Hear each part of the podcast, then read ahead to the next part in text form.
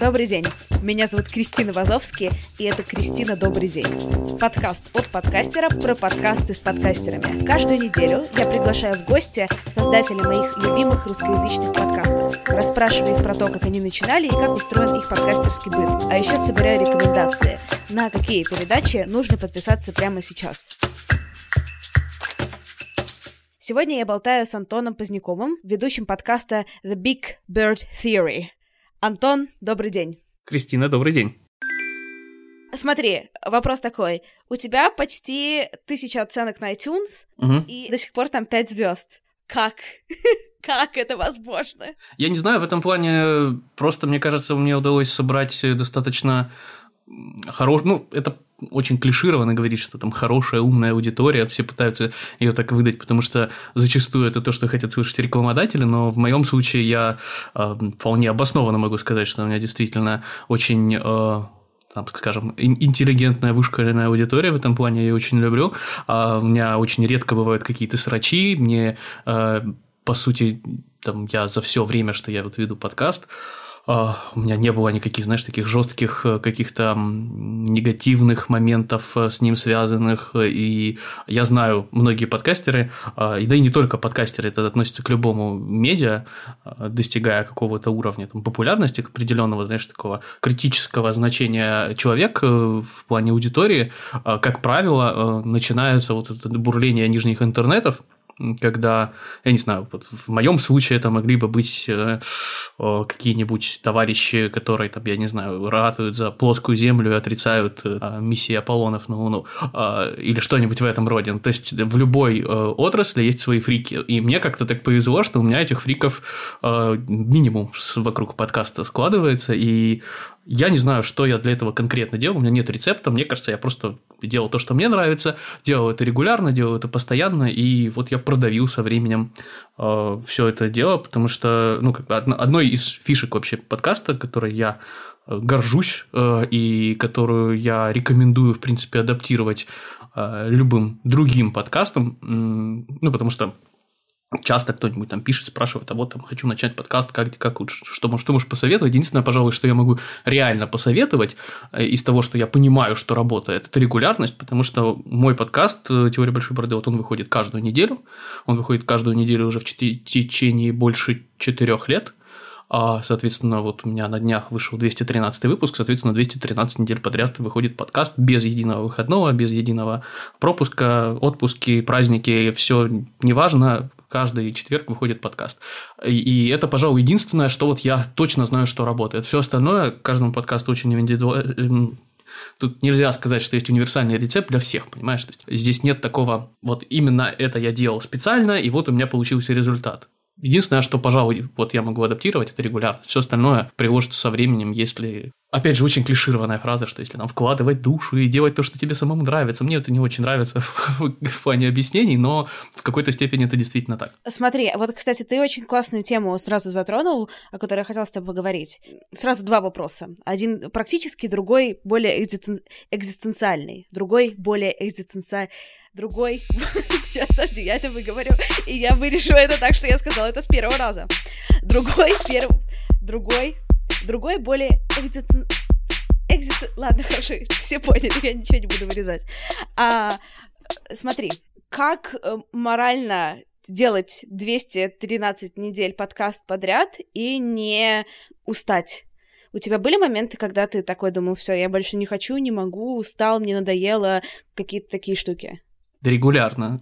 Ну, это же особенно, учитывая то, что, тот факт, что подкасты на данный момент это в основном на энтузиазме держащиеся вещи, в том плане, что, ну, если бы это была реальная какая-то, знаешь, такая работа, за которую ты получаешь там деньги, которые тебе нужны для выживания, тогда там моральный аспект он не так бы сильно, наверное, учитывался, но...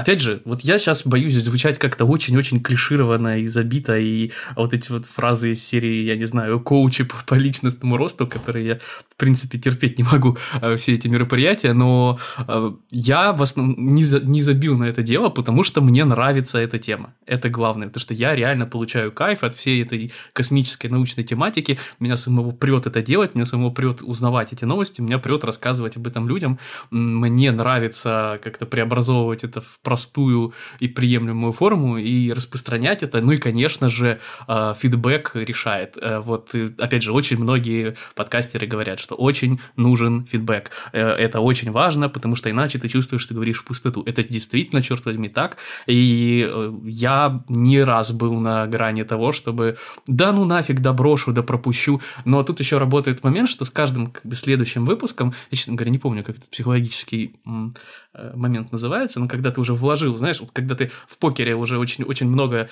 поставил, и тебя опять поднимают на следующую ставку, и ты даже если понимаешь, что, наверное, они не стоят, уже вложенный э, твой капитал, он тебя обязывает отвечать. И вот в данном случае вот это вот количество регулярных недель, которое было потрачено, которое уже сделано, и я каждый раз думаю, ну не могу же я вот прекратить такую замечательную серию из-за какой-то фигни.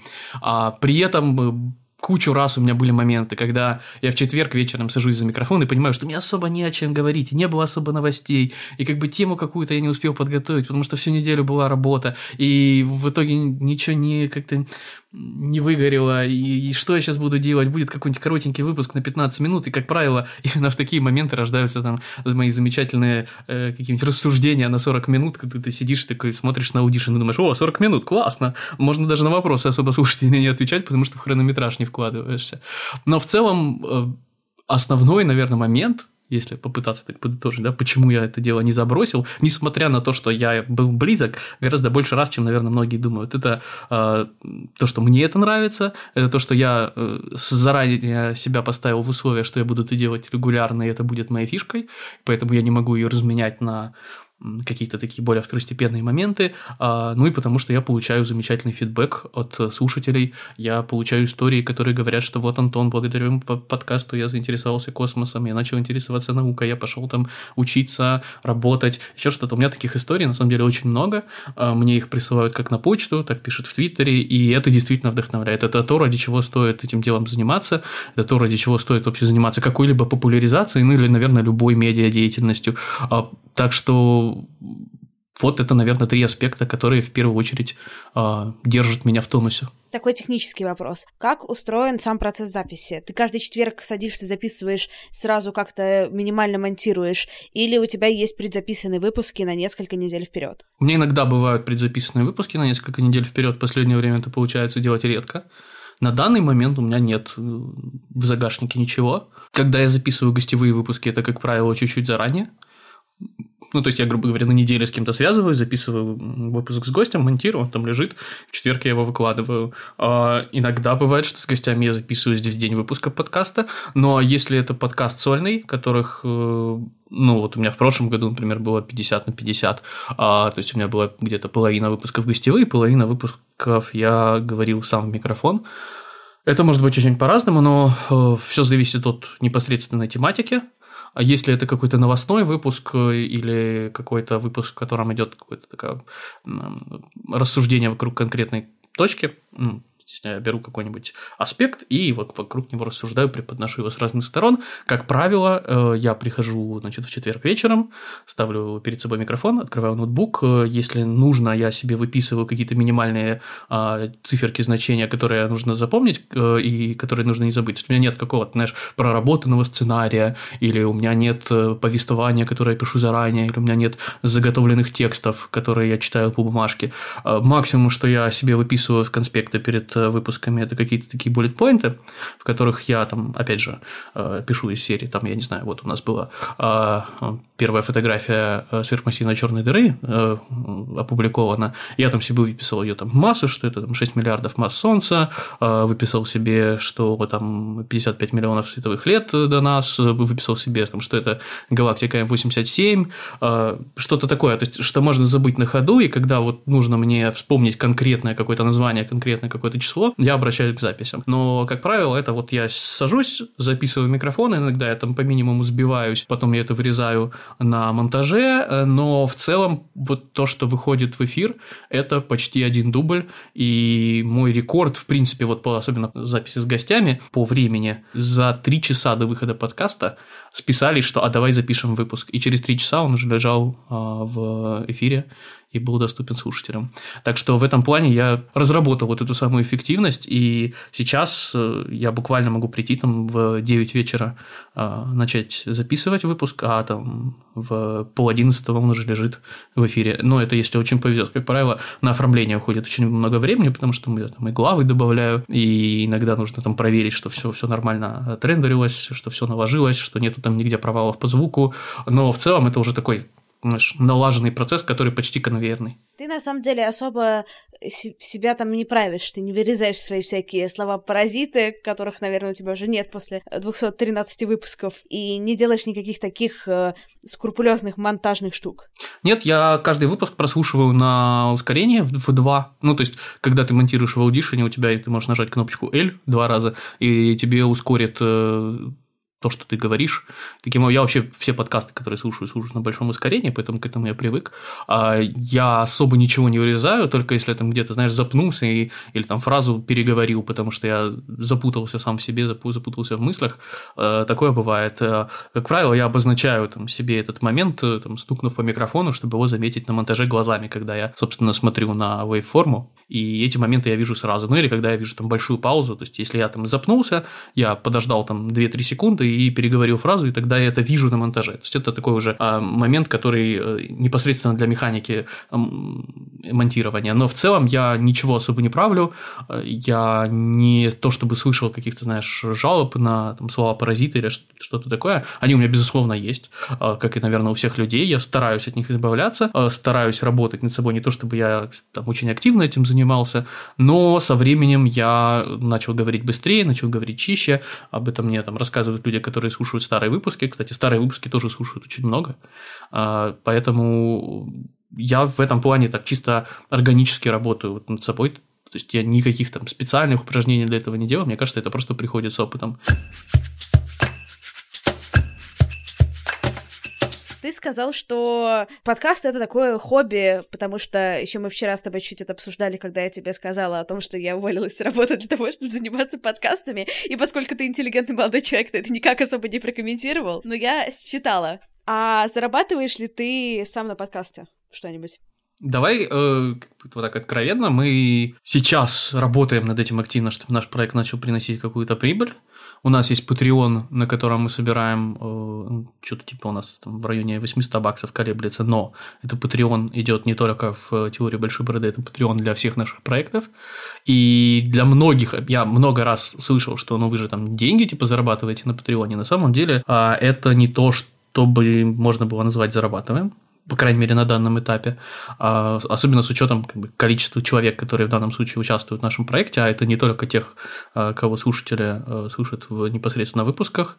У нас есть человек, который занимается телеграммом, ведет наш телеграм-канал Глеб, у нас есть звукорежиссер, который получает за сведение Бородокаста денежку, у нас есть человек, который рисует нам картинки, у нас, опять же, есть несколько разных подкастов, каждый из которых направляет на этот подкаст Patreon деньги. То есть это можно рассматривать как какой-то плюс, то есть мы не то чтобы работаем в минус, то есть понятное дело, еще там уходит оплата хостингов, потому что каждому подкасту нужен, нужен хостинг, а, например, Simplecast совсем охренел и очень сильно поднял цены, и тем более привязал их к количеству скачиваний в месяц, и поэтому теперь, если у тебя больше сто тысяч скачиваний в месяц, а у меня больше сто тысяч скачиваний в месяц, а ты должен платить восемьдесят баксов за хостинг, что, сколько, да идите вы нафиг, у нас есть сайт, который нужно поддерживать, у нас есть куча всего, то есть это все требует затрат, и несмотря на то, что многим может казаться, что восемьсот баксов на Патреоне это деньги, для большого проекта это не то, что не деньги, это, ну, по сути, копейки. Подкасты какой, какие-то деньги минимальные приносят, но называть это источником дохода я пока не могу, но но мы активно работаем над тем, чтобы это дело изменить. Последний вопрос перед тем, как мы перейдем к рубрике «Рекомендации». Сейчас я думаю, что ты со мной согласишься, что последние, не знаю, полгода, может быть, чуть побольше, происходит такой взлет подкастов. Еще один, очередной, правильно? Или нет? Бумит сейчас или не бумит? Здесь очень сложно судить, потому что здесь работает вот тот самый эффект пузыря. Когда ты погружаешься в какую-то тему, тебе сразу начинает казаться, что все вокруг тоже этим занимаются. Потому что ты, на самом деле, в этом инфополе не присутствовал раньше, а погрузившись в него, ты видишь, ага, и там новая информация, и там информация, и там, и те, и те, и те, и все вокруг. И тебе кажется, что все вокруг начинают делать подкасты. Мне кажется, отчасти такое впечатление складывается вот у тех, кто вот недавно в это дело вошел. И часто слышу мнение, что ну вот там два года назад подкастов вообще не существовало русскоязычных, а теперь-то э, у нас э, бум, пик и так далее. И, как правило, опять же, это мое такое сугубо личное наблюдение, как правило, вот эта вот цифра, которую люди называют, что N лет назад подкастов не было, она, как правило, где-то равна вот количеству лет, когда человек начал в тему подкастов врываться активно. Это первый аспект. То есть, вот это вот пузырь, в который ты проникаешь, и тебе кажется, что вот, вот как только ты в него вошел, вот все, все завертелось, закипело. С другой стороны, если чисто эмпирически посмотреть, то в последнее время действительно очень сильно выросло количество новых подкастов, которые появляются, и, что самое интересное, качественных подкастов, которые не просто появились, там, отрубили три-четыре выпуска и закрылись, а начинают жить, начинают развиваться, там, выходят в какие-нибудь топы, начинают приглашать интересных гостей, начинают делать классную движуху, а все это непосредственно чисто эмпирически в количественном плане за последние, опять же, мне сложно прикинуть, сколько именно лет, но, пожалуй, там два-три года очень-очень активно начало развиваться, и вследствие чего мы видим, что, как по мне, главный индикатор вообще развития всего этого дела в русскоязычном медиапространстве, то, что крупные компании начали этим делом интересоваться. То есть, у нас есть там ВКонтакте, который очень активно начал продвигать подкасты, пусть и не самым правильным образом, по моему личному мнению, хотя меня это вообще мало интересует, потому что у меня ВКонтакте заблокирован в силу политической ситуации, поэтому я не сильно переживаю по этому поводу. Но, тем не менее, ВКонтакте многих людей познакомил с понятием подкастинг, несмотря на то, что своим агрессивным напихиванием подкастов в ленту он, как правило, у людей не то, что любовь к подкастам вызвал, а скорее какое-то отвращение и ассоциацию, что ага, подкасты – это вот эта хрень, которую мне насильно пихают. Но это уже дело ВКонтакте. У нас Яндекс начал делать подкасты, у нас активно этим занимается Spotify, который вот-вот придет там на русскоязычный рынок, рынок, и, в принципе, много вот такого появляется, в том числе с намеком на то, что сейчас сюда придут деньги. Вот там Soundstream у нас есть стартап, в котором у нас Серёжа Епихин работает, а у нас какие-то вот инициативы, которые, вот, знаешь, начинают такие грозовые тучи нависать, и ты чувствуешь, что вот в какой-то момент они прорвутся, и пойдет, значит, вот этот вот дождик из монеток, который можно будет немножечко собирать, потому что здесь не только в том, что, ага, давайте мы на этом делали заработаем деньги, это в данном случае деньги – это необходимый инструмент для развития подкастов, для привлечения а, ресурсов, потому что без ресурсов ты вот на, на голом энтузиазме, ну, за редким исключением, многого не сделаешь. И вот, например, если бы сейчас там, та же теория большой бороды позволяла бы зарабатывать на этом деле, это значило бы, что я там смог себе позволить, не знаю, взять отпуск за свой счет и поехать куда-нибудь, я не знаю, в НАСА и набрать там интервью, попереводить их и выложить классный, крутой контент. А, то есть, это не только способ нажиться, но это способ развивать вообще всю эту тематику. Ну и, конечно же, у нас начали появляться действительно под этот, под этот шумок действительно классные подкасты. Я их по возможности стараюсь активно слушать. Я слушаю очень много подкастов, как мне кажется. В целом, действительно, подкасты русскоязычные переживают бум. Но, опять же, еще раз возразив самому себе, я могу сказать, что очень часто я слышу аргумент, что вот сейчас у нас вот придет, докатится до нас вот тот самый бум подкастов, который будет на Западе, вот у нас появится новый сериал, и все вот ждут вот этот самый новый сериал, потому что действительно с этого подкаста началось вот это возрождение этого формата в Штатах, но... Не обяз... мне, мне кажется, что не обязательно все должно идти по одному пути развития. Не обязательно нам нужен новый сериал. Это может быть соверш... это может быть не один подкаст, это может быть какая-то выстрелившая тема. То есть здесь главное донести, что существует этот формат, и объяснить, как им пользоваться широкой аудитории. И в этом самая большая проблема. И мне кажется, что вот как раз это, это может случиться очень по-разному.